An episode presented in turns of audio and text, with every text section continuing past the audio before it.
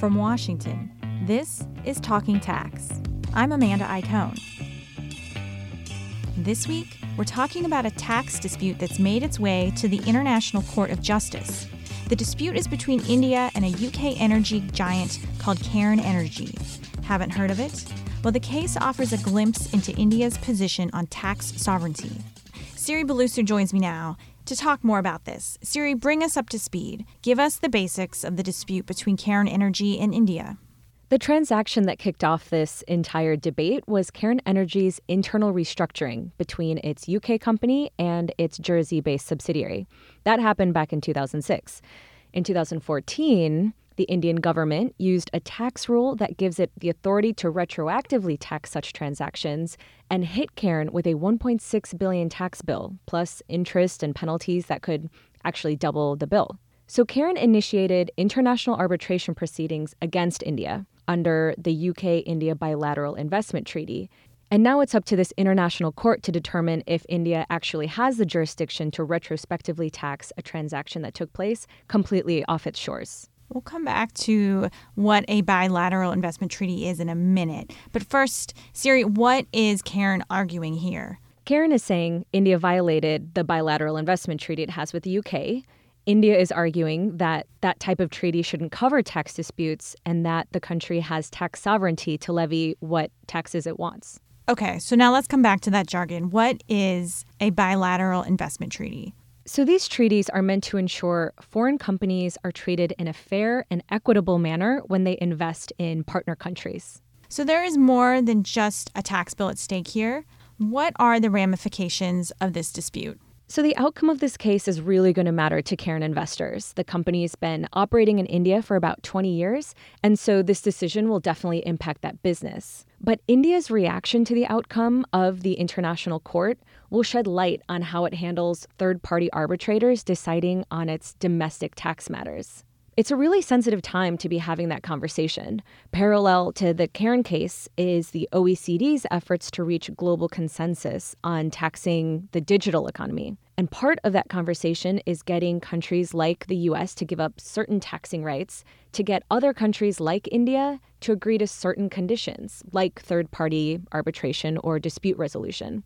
And the outcome of this case could give India the opportunity to state its position you interviewed Mukesh Butani about the case. Tell us about that. Mukesh is a managing partner at BMR and Associates in New Delhi.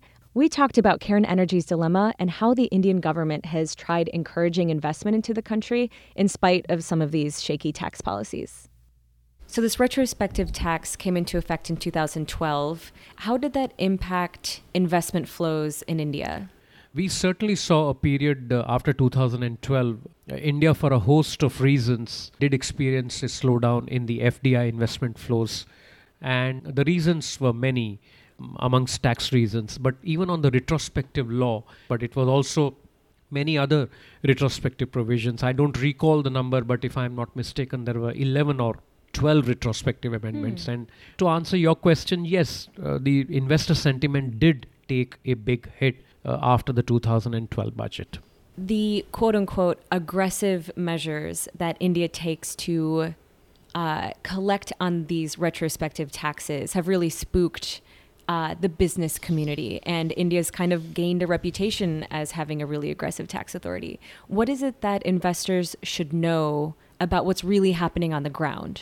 Well, I think that like it happens to human beings, the negative news travels faster than hmm. the positive news. So, to your question, has India been aggressive on collection of tax for on retrospective law, uh, particularly on the indirect transfer? The answer is no, hmm. because there have been only two cases that got picked up. India has given strong indication that if the decision coming out of the international arbitration goes in favor of Cairn, India is going to continue collecting this $1.6 billion demand because it's its sovereign right to do so. What does that say about India's reluctance to turn to third party arbitrators, which is a big part of the OECD BEPS project right now? The OECD BEPS project deals with mandatory arbitration under the tax treaties, and India has taken a policy decision. I, I have a differing view on that, but India has taken a policy decision that it doesn't want to subject themselves to the mandatory arbitration mm-hmm. clause in the treaty, which is core to the OECD BEPS project in general and to Action Point 14 in particular. But there are many other countries, and India is not the only country to say no to mandatory arbitration.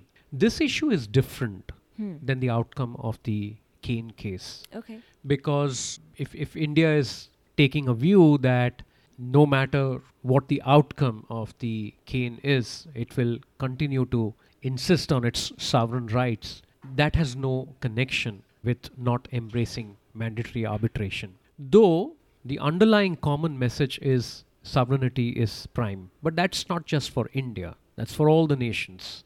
India has been a reluctant participant in the bilateral investment treaty proceedings. Now, what they do could be anybody's guess. Uh, first, let's let's wait for the outcome of the arbitration. What happens to Cairn investors after that? Where does Cairn go? Well, I would imagine that when Cairn took the decision to walk the path of bilateral investment treaty, they realized that it's a one way path and there is no return from that. Hmm. I don't know if there is any other higher forum that they can go to if they have an outcome which is not to their liking.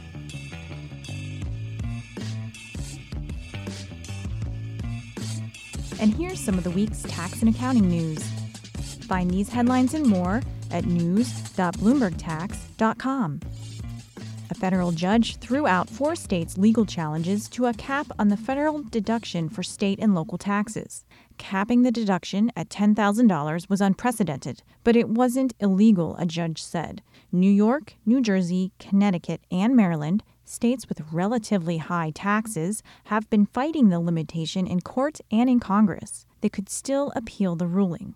U.S. citizens who live abroad really need their passports for a host of important things getting work permits, opening bank accounts, buying a house. But if they owe the IRS $52,000 or more in badly delinquent debt, they may find the State Department revoking those passports, possibly within the next few months. Letters have already started going out to some of those affected. And be sure to check out our insights, where practitioners explore hot topics in tax and accounting. This week, Jefferson Vanderwolk of Squire Patton Boggs offers a head start on devising the most productive responses to send to the OECD this fall when it proposes a global approach to taxing the digital economy. The international organization plans to issue a proposal in October and hold a public consultation meeting in Paris in late November. That's it for this week's edition. From Washington, I'm Amanda Iacone.